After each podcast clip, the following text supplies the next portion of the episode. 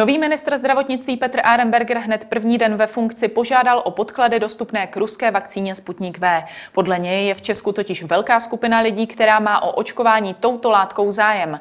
Je distribuce neschválených vakcín v zájmu zdraví českých občanů, jak při jeho jmenování řekl prezident Miloš Zeman? Začíná Epicentrum s Markétou Wolfovou. Vítejte.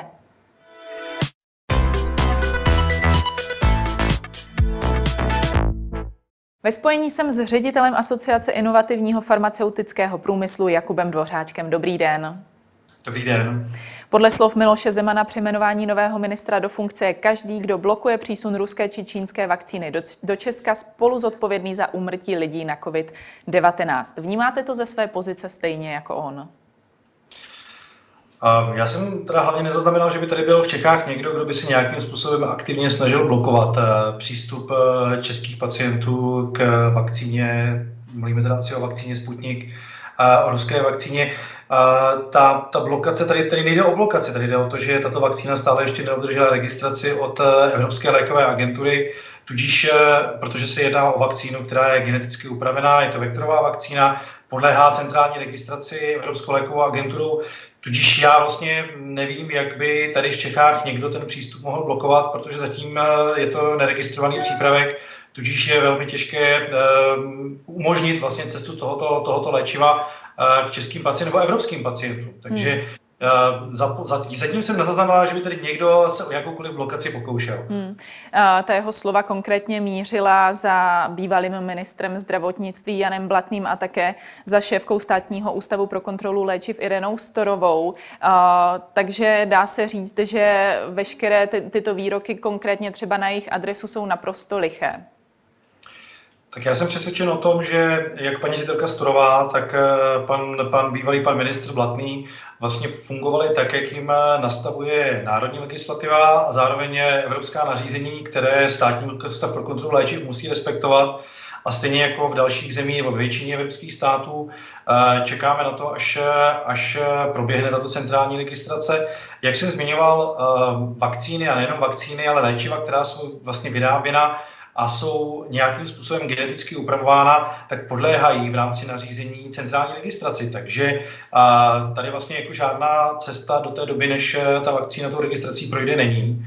A zároveň si myslím, že to může vyvolávat u veřejnosti určitou pochybnost, protože myslím, že všichni chceme, aby vakcíny, které jsou tady k dispozici a kterými jsme očkováni, a nemáme na výběr, eh, když eh, jdeme k očkování, Eh, bude jsme očkování takovou vakcínou, která zrovna je v tom daném zařízení k dispozici, tak eh, asi by nebylo správné, jako kdyby jsme občany České republiky vystavovali situaci, kdyby někteří byli očkováni vyhodnocenou, bezpečnou a účinnou vakcínou, která prošla registrací na, na evropské úrovni a některé eh, vlastně neregistrovanou léčivou látkou, jako která prostě nemá zatím to stále to ověření, které k tomu potřebujeme. Hmm. A když se na to podíváme, tak uh, vakcíny, které prošly registrací, jako je třeba vakcína od společnosti Pfizer nebo AstraZeneca, Janssen, Moderna, tak uh, většina z těchto výrobců měla vyvinutou vakcínu buď ve velmi podobné době, nebo i později, než je, než je ruská vakcína Sputnik. Ale protože předkládali ty materiály tak, jak Evropská léková agentura požaduje, tak již registrací prošly. Ruský výrobce předložil ty dokumenty až velmi pozdě. Této chvíli prostě leží a leží na komisi, leží na, na vlastně jsou, jsou zhodnocovány, takže tamto pochybení si myslím, že zatím ze strany ani lékové agentury, ani Evropské unie není.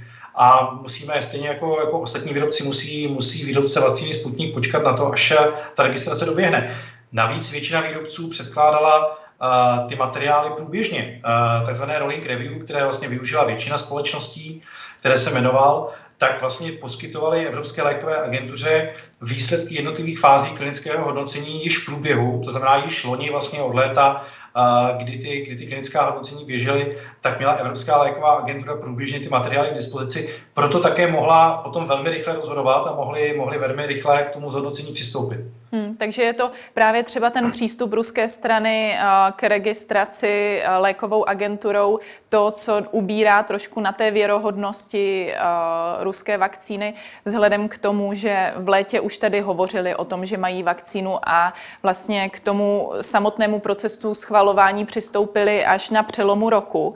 Takže to je možná to hlavní hledisko, které ubírá na té věrohodnosti celé vakcíny. Já si nemyslím úplně, že by to muselo ubírat na věrohodnosti, ale každopádně bylo tam rozhodnutí ze strany ruského výrobce a e, institutu Gamaleya, který, který vakcínu vyvinul, e, nepředložit ty materiály. To znamená, že zřejmě v té době e, se nepočítalo z jejich strany, že by tato vakcína měla být, měla být distribuována v rámci, v rámci Evropské unie.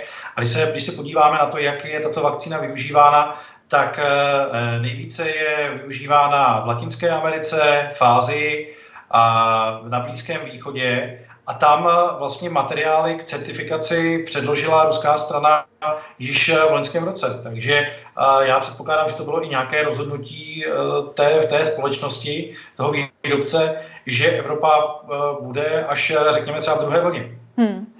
Zároveň také prezident eh, zmiňoval, že k očkování ruskou vakcínou už přistupují například v Maďarsku, v Německu a podobně.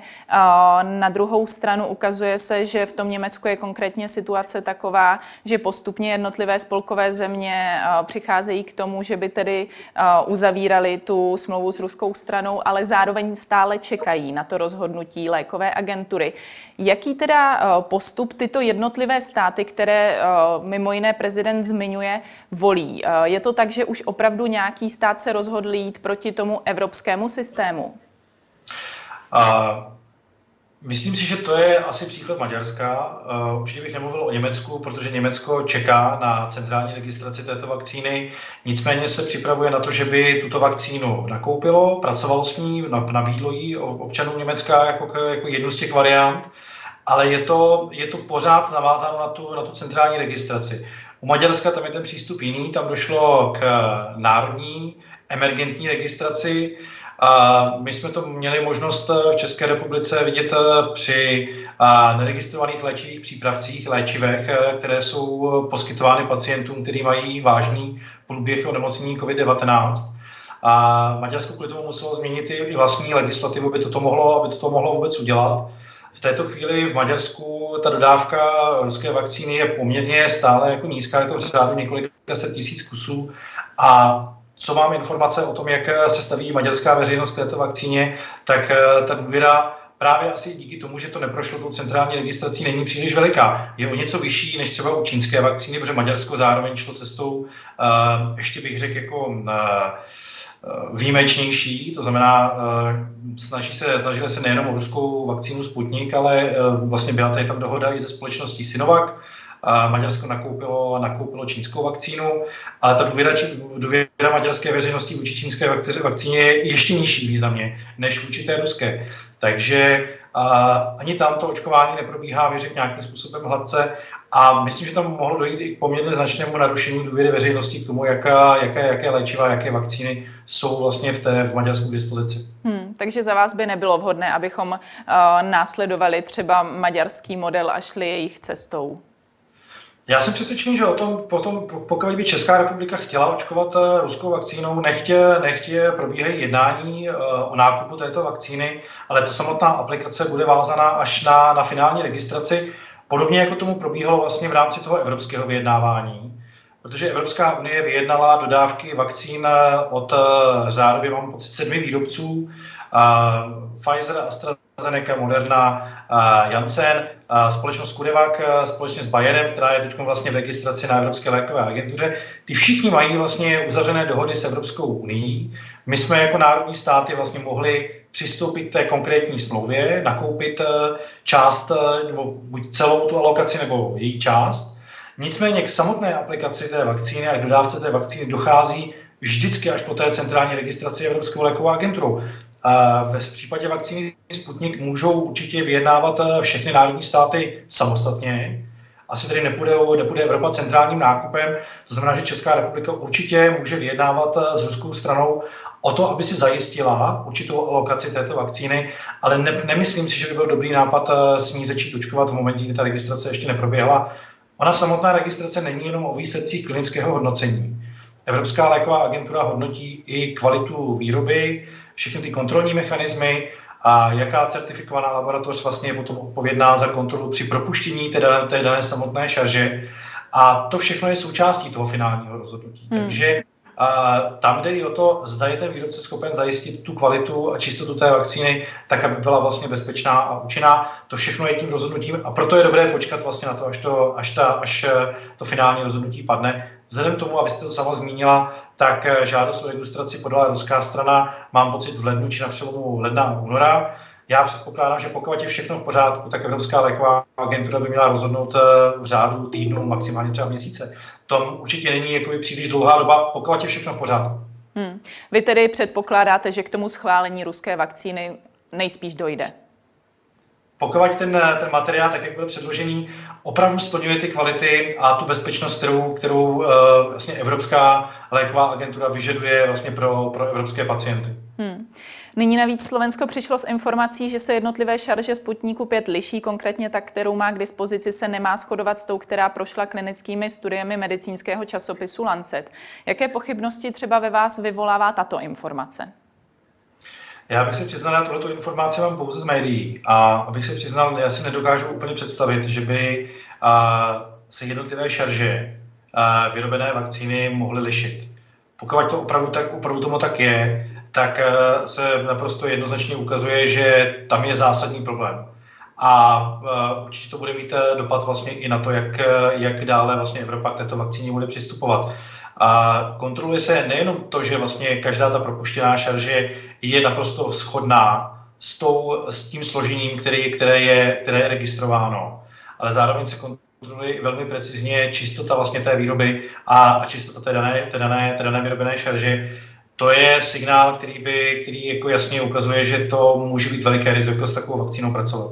Takže jde o informaci, která kdyby měla být pravdivá, rozhodně by ji měla léková agentura také odhalit.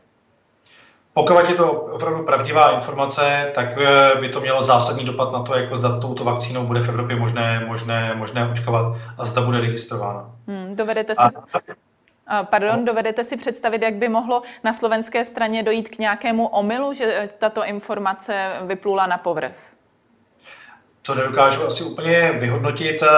Nicméně um, ruská vakcína je vyráběná nejenom v samotném Rusku, ale dneska ji začala vyrábět třeba i Indie. To znamená, že tam je více výrobních závodů, které se na té výrobě podílejí. A, ale opět, kdyby to mělo být eh, z pěti různých výrobních závodů, ta vakcína musí být vždycky naprosto schodná. Jedná se o biologickou látku, tam si opravdu nedokážu představit, že by tam mohlo docházet k nějakým takovým rozdílům. Hmm. Nový ministr zdravotnictví Petr Arenberger uvedl, že o očkování Sputnikem je u nás znatelný zájem něco mezi 10 až 25 procenty. Máte podobné ty číselné informace jako on? Tak to nemůžu potvrdit, ani vyrátit, jako takovou informaci nemám ale uh, jak bych, to, co jsem zmiňoval už na začátku, vlastně obdobná studie, která probíhala v Maďarsku, ukazovala významně nižší zájem veřejnosti o očkování touto vakcínou. U nás to může být jiné, ale já jsem žádnou takovou studii neviděl. Hmm. Uh, my už jsme to trochu nakousli. Uh, ten proces očkování u nás funguje tak, že si lidé nemohou vybírat, uh, o jako, jakou látkou budou očkováni. Uh, takže se dá říct, že když je tady ta argumentace, že je u nás zájem o vakcinaci Sputnikem V, tak stejně těm lidem nemůže být v tuto chvíli zajištěno, že by skutečně byli očkováni právě tím Sputnikem, i kdyby byl na našem trhu. Je to tak? Je to tak. Uh, tak takže je, se, ano. Tam možná bych jenom ještě doplnil, mluvám se, že jsem, že jsem skočil do řeči, ale uh, my v této chvíli vlastně postupujeme podle zákona, který byl schválen na přelomu roku. Byla to novela zákona 48 o veřejném zdravotním pojištění, která, která byla čistě věnována vlastně úhradě a uh, řekněme využití uh, registrovaných vakcín proti COVID-19 a nicméně tato stávající legislativní změna vlastně umožňuje hradit pouze vakcíny, které jsou nakupovány centrálně. A teď myslím vakcíny na COVID-19. A je to vázáno vlastně na rozhodnutí Evropské komise z června loňského roku. To znamená, pokud bychom chtěli mluvit o úhradě vakcíny Sputnik, tak by bylo nutné nějakým způsobem opět asi upravit legislativu. A navíc ta legislativní úprava, která proběhla, také říká to, že pokud by se u někoho projevily případné vážné nežádoucí účinky, mohlo dojít třeba k poškození zdraví, tak eh, je tam eh, velmi precizně a naprosto zřetelně nastavený systém očkodnění hmm. pro takového pacienta. A teď jenom, aby to neznělo eh, jako strašení, takových případů je samozřejmě naprosté minimum. Nicméně je tam s touto variantou počítáno a je tam takový mechanismus, který by umožnil vlastně takovému poškozenému člověku okamžitě nebo velmi rychle poskytnout nějakou finanční kompenzaci a tak dále. Běžně to probíhá tak, že musí dojít eh, k nějakému soudnímu přeskumu jako a tak dále. Ale to se právě proto, aby se i zvedla důvěra veřejnosti ve očkování, tak se dalo do této, do této, do této legislativní změny. Bohužel se to ale vztahuje pouze čistě k tomu nákupu přes eh, centrální evropský, hmm. evropský eh, procurement, centrální evropský nákup. Kdybychom to chtěli využít pro tu ruskou vakcínu, bylo by nutné nějakým způsobem upravit legislativu, omlouvám se, Navíc, eh, co se týká takovýchto vakcín, tak eh, je možné vlastně uhradit vždycky pouze tu nejnižší ekonomickou variantu, to znamená tu nejlevnější vakcínu, která je proti tomu danému onemocnění k dispozici. A když se podíváme na ceny eh, vakcín, tak některé vakcíny, teď zmíním asi společnost AstraZeneca, tak ta cena se tam pohybuje kolem 85 korun nebo 75 korun podle vlastně vývoje kurzu ale tato vakcína, tato, tato vakcína je vlastně vyráběna, řekněme, jakoby neziskovým, neziskovým na neziskovém principu. AstraZeneca se vlastně už loni zavázala k tomu, že tu vakcínu bude vyrábět tímto formátem, že na ní nebude mít žádný zisk. A to znamená, že by tady byla vakcína, která je dražší, takže opět by bylo potřeba nějakým způsobem uh, upravit uh, ten, uh, ten nákup samotný a zároveň by to byla vakcína, na kterou by se nestahovalo to očkodnění. Takže je tam poměrně hodně, řekněme, administrativních ještě dalších překážek, které tam jsou k tomu, aby Česká republika mohla snadno tuto vakcínu nakoupit a uhradit potom následně hmm. pacientům. Ale opět, jak jsem zmiňoval, pokud by Česká republika s tím počítala, můžeme dneska už jednat po registraci samozřejmě ta aplikace je, je, je na místě. Hmm. Mě, mě spíš zajímalo to hledisko, kdyby skutečně už Sputnik V byl schválen uh, Evropskou lékovou agenturou a byl by tedy uh, na našem trhu běžně dostupný. Tak ve chvíli, kdy jsou tady konkrétně zájemci přímo o ten Sputnik V, jestli by měli vůbec možnost se rozhodnout, čím chtějí být uh, očkováni, když nyní je to tak, že zkrátka na jakou vakcínu přijdete na řadu, tak takovou dostanete. Uh, opět by to asi nebylo možné. Hmm. To znamená, že jako tam, tam ten princip by musel být zachován. Rusko v tuto chvíli očkuje třema svými látkami, nicméně o distribuci do jiných zemí stále se mluví pouze jenom u Sputniku. Co se týká toho samotného schválování lékovou agenturou, jsou třeba ještě ty další dvě látky nějak ve hře? Abych se přiznal, myslím si, že už to nedává vlastně pro nikoho příliš ekonomický smysl. A vzhledem k tomu, jak vlastně narůstají jednotlivé dodávky od eh, již registrovaných, eh, registrovaných eh, výrobců nebo registrovaných vakcín, tak ten, kdo projde registrací řádově třeba za dva, za tři měsíce, tak vlastně už přichází na trh, který bude v naprosté většině saturován. To, to se týká poptávky. Takže a ta samotná registrace na Evropské lékové agentuře, to je poměrně drahá, drahá záležitost. Nejenom ta investice do té přípravy toho materiálu, ale samotný proces. Takže si myslím, že, že pokud, to, uh, pokud je tady výrobce, který ještě pořád přemýšlí o evropském trhu a neudělal to tak, že by už měl zažádáno nebo hodlal zažádat v následujících týdnech, tak už to vlastně nedává moc ekonomický smysl pro nikoho. Hmm. Ono celkově těch uh, vakcín na COVID-19 vzniklo velké množství. Jak běžné to u jiných onemocnění je, že uh, vyvíjí tu vakcínu toliko firem? Tohle je, myslím, naprosto unikátní situace. Ona je to dáno i tím, že uh, ta poptávka celosvětová je naprosto nevýdaného rozměru a není to limitováno pouze, vlastně řekněme, tou, tím rychlostí toho vývoje uh, té dané vakcíny, ale i výrobními kapacitami. To znamená, že výrobci věděli, že, že uh, i ten, kdo bude první nebo druhý, tak nebude schopen vlastně saturovat eh, tu poptávku vlastně v tom celosvětovém měřítku. To znamená, že i pro ty další, kteří jsou, eh, kteří jsou v tom pořadí, to ještě pořád dává eh, alespoň nějaký základní ekonomický smysl. A je to samozřejmě i reputační záležitost, protože každý výrobce, farmaceutická společnost se snaží odpovědět na, na, na takovouhle celosvětovou potřebu, takže kolikrát i samotná profitabilita té, toho vývoje a, a výroby šla částečně stranou ale eh, teď už se dostáváme do, do fáze, kdy opravdu všichni výrobci budou eh, velmi dobře kalkulovat, jako zda ještě vůbec má smysl pokračovat eh, v samotném vývoji a vůbec třeba i v podání té, té žádosti. Takže je to naprosto bezprecedentní. Většinou máme výrobců vakcín proti danému onemocnění, většinou jsou to jeden nebo dva, maximálně třeba tři společnosti. Tohle je naprosto výjimečné. Hmm. Důvodem, proč některé země zvažují právě využití Sputniku V, je určitě z velké míry právě spoždění těch dodávek nasmlouvaných vakcín. Nyní se s velkými nadějemi čeká na látku společnosti Johnson Johnson, spoždění má ale i AstraZeneca. Dá se v této spojitosti třeba hovořit o nějakém postihu pro tyto firmy vzhledem k těm velkým prodlevám?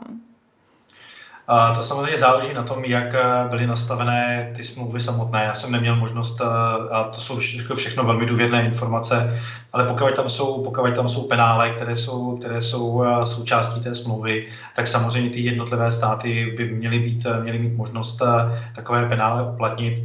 Na druhou stranu je potřeba zmínit, že my sice máme možná pocit, že ty dodávky neběží s takovou intenzitou a v takové míře, jako bychom si přáli, ale Jenom bych chtěl upozornit na to, že to je jako vlastně obráceně. Myslím, že výrobcům se podařilo uh, takhle obrovské množství uh, vyrobit a, a dodat uh, v neuvěřitelně krátkém čase. Tohle je naprosto jako historicky nesrovnatelná, nesrovnatelná situace a byť tam jsou uh, komplikace, tak uh, většina výrobců se opravdu maximálně snaží na to, aby tu celosvětovou poptávku samozřejmě saturovalo. A ono je to vlastně i v kontextu s vakcínou Sputnik, ruskou vakcínou. V této chvíli se touto vakcínou očkuje třeba v, ve velkém měřítku v Indii, v Číně, v mnoha státech Latinské Ameriky. Podobně čínskými vakcínami, nejenom v Číně, ale opět Indie, Blízký východ, Afrika, Latinská Amerika. Všichni výrobci mají teď opravdu výrobu postavenou na maximální možnou míru a snaží se se vyrobit co nejvíc vakcíny lze.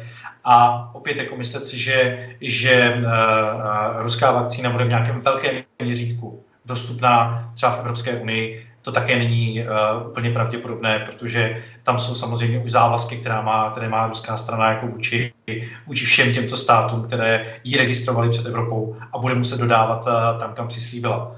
Takže to je, myslím, problém celosvětový. A možná bych ještě zmínil to, že Evropa, byť to vypadá z těch převážně mediálních výstupů, že se očkuje málo, tak když to srovnáme v tom globálním měřítku, v tom celosvětovém měřítku, ano, země jako Izrael, Spojené státy očkují rychleji, Velká Británie, ale to množství vakcín, které je dostupné v Evropě, je řádově opravdu vyšší než třeba množství vakcín, které jsou dostupné v jiných ekonomicky slabších eh, částech světa. Myslím si, že bychom malinko měli trošku přemýšlet i o tom, jak eh, se vlastně chováme vůči těm světovým partnerům, zemím, které nemají takovou ekonomickou sílu, aby, aby byly schopné zaplatit významně vyšší cenu, třeba než, než, je, než, než, než, než platí Evropa. A program COVAX, který je, který je vytvořený Světovou zdravotnickou organizací, se potýká s obrovským nedostatkem eh, očkovacích látek eh, právě pro ty chudší země. A Eh, měli bychom možná malinko přemýšlet o tom, že ten tlak by neměl být možná z naší strany tak vysoký. Ono se nám to vrátí, protože pokud nebude probíhat očkování třeba eh, v Jižní Africe eh, a v dalších třeba v Latinské Americe, alespoň nějakou uspokojivou, uspokojivou, uspokojivou rychlostí, tak se může stát, že mutace, které, budou, které k ním bude docházet v těchto zemích, tak eh, se nám vlastně vrátí poměrně rychle zpátky i do Evropy a třeba do Spojených států. Takže hmm. tam je dobré opravdu toto řešit eh, s nějakým, řekněme, i světovým pohledem. Hmm. Takže i vzhledem eh, k této velice výjimečné situaci, která tady s COVID-19 nastala, je řešení jakýchkoliv prodlev s dodávkou vakcín trošku nemístné. Uh, určitě je nemístné uh, přeplácet třeba, přeplácet třeba vakcíny, které jsou určené pro jiné trhy, protože říkám, to se nám, to se nám v tom zdravotním hledisku vrátí a určitě to nepo, nepomůže v tom, aby jsme, aby jsme my tedy očkovali rychleji. Není to jenom pouze o dodávkách vakcín. Ty úzká hrdla jsou i v logistice, v distribuci vakcíny, i třeba v tom, jaké jsou kapacity očkovacích center v jednotlivých zemích v Evropě. Hmm. Kromě ruské vakcíny prezident propaguje i využití čínské látky. Nakolik je tahle uh, varianta pro český, ale i evropský trh vůbec myslitelná? Uh, Vy jste zmínil, že Maďarsko už nějaké zásoby má, tak jak je to v jiných zemích? A já mám informace pouze o Maďarsku, které teda kromě, kromě Číny a Ruska jedná i s a s dalšími, s dalšími zeměmi, kde docházelo k lokálnímu vývoji vakcíny. U té čínské vakcíny je ta situace malinko jiná. A to je vakcína, která je, řekněme, vyráběna a byla vyvinuta vlastně takovou, řekněme, tradiční cestou. Je to inaktivovaná vakcína, nejedná se vlastně o geneticky upravovanou vakcínu, jako je u těch vektorových nebo messenger RNA vakcín. A ta potom eh, nepodléhá vlastně centrální registraci Evropské, Evropské unie, takže ta registrace národní je stažší. A nicméně asi O té registraci má smysl mluvit eh, v momentě, kdy Česká republika bude mít eh, možnost eh, opravdu tuto vakcínu nakoupit. Jak jsem zmínil, Čína svoje vakcíny využívá nejenom jako nástroj, řekněme, pomoci, ale i určitého politického tlaku a má obrovské závazky už dneska vlastně napříč, napříč celým světem, kam se zavázal, že tuto vakcínu bude dodávat. Takže opět je otázku, jaké množství této vakcíny by byla čínská strana vlastně schopná do České republiky dodat a říkám, národní registrace opět by dávalo smysl v momentě, kdyby byla ta možnost eh, toho nákupu samotného. Ale eh, zase jsme tady v nějakých časových horizontech a já jsem opravdu přesvědčený, že to, co, to, co, uh, se, to, co nebudeme řešit v tomto v tom měsíci v Dubnu, tak eh, vlastně už moc nedává smysl, protože ty dodávky, které jsou, které jsou alokované na květen a na červen, ale i vlastně na druhou polovinu dubna, už jsou tak veliké, že by, že by, ta, že by ta naše očkovací kapacita, kterou máme, eh, technickou, měla být naprosto saturována. Hmm. No, nedá se také přehlednout eh, politická stránka celé věci, eh, která provází jak ruskou, tak čínskou vakcínu. Od počátku pandemie nás provází otázka závislosti na Číně, především tedy co se týče dodávky různých zdravotnických materiálů. Právě po těch veškerých eskapádách z respirátory a podobně není čínská vakcína jen, eh, řekněme, další známkou takového vlivu, kdybychom ji tedy chtěli přijmout. To asi není na mě úplně, abych to, abych to, abych to zhodnotil, nicméně jenom připomenu, ono to není záležitost pouze Ruska či Číny. Vlastně ve Spojených státech pan prezident Trump nebo bývalý prezident Trump vyvíjel, bych řekl, také velký politický tlak jako na americkou lékovou agenturu, aby urychlila vlastně registraci, registraci vakcín ve Spojených státech. Já to považuji za velmi nešťastné, jako, protože to samozřejmě narušuje potom důvěru veřejnosti v to, že a, autority rozhodují opravdu v tom čistě zdravotně, zdravotně bezpečnostním pohledu a a není v tom zamíchán politický vliv a politický tlak. Tomu bychom se ve zdravotnictví měli určitě vyhnout. Vy jste ještě zmínila eh, závislost eh, České republiky, možná se to dá vlastně říct i v rámci Evropy, třeba na některých zdravotnických materiálech, eh, prostředcích nebo i účinných látkách. My jsme vlastně sledovali v počátku epidemie určité problémy vlastně s dodávkou jednotlivých komponent léčivých přípravků. Tam bych jenom možná připomněl ještě jednu věc. A ano, Evropa je z části závislá na světových dodávkách generických přípravků nebo i některých účinných látek, které jsou potřebné k výrobě generických léčiv. Ale na druhou stranu je potřeba říct, že Evropa je naprosto dominantním výrobcem moderních léčiv a Evropa vyrábí a exportuje cca 75% veškerých léčiv z pohledu hodnoty, z pohledu ceny. Takže a stejně tak, jako my říkáme, že máme pocit určité závislosti na zbytku světa jako Evropa, tak myslím, že zbytek světa je velmi závislý na Evropě, co se týká výroby onkologických přípravků, přípravků moderních terapií, individualizované léčby, a biologických léků. Takže a, žijeme v globálním světě, který je propojený. A tak, jak my jsme třeba závislí v některých parametrech na dodávkách z jiných zemí, tak stejně tak, stejně tak je velká část světa naprosto závislá na dodávkách moderních léků z Evropy. Tolik Jakub Dvořáček, díky za vaše odpovědi. Hezký den a děkuji moc krát za pozvání. A to už je pro dnešek z Epicentra vše. Nezapomeňte nás sledovat opět příští týden od pondělní 15. hodiny. Na viděnou.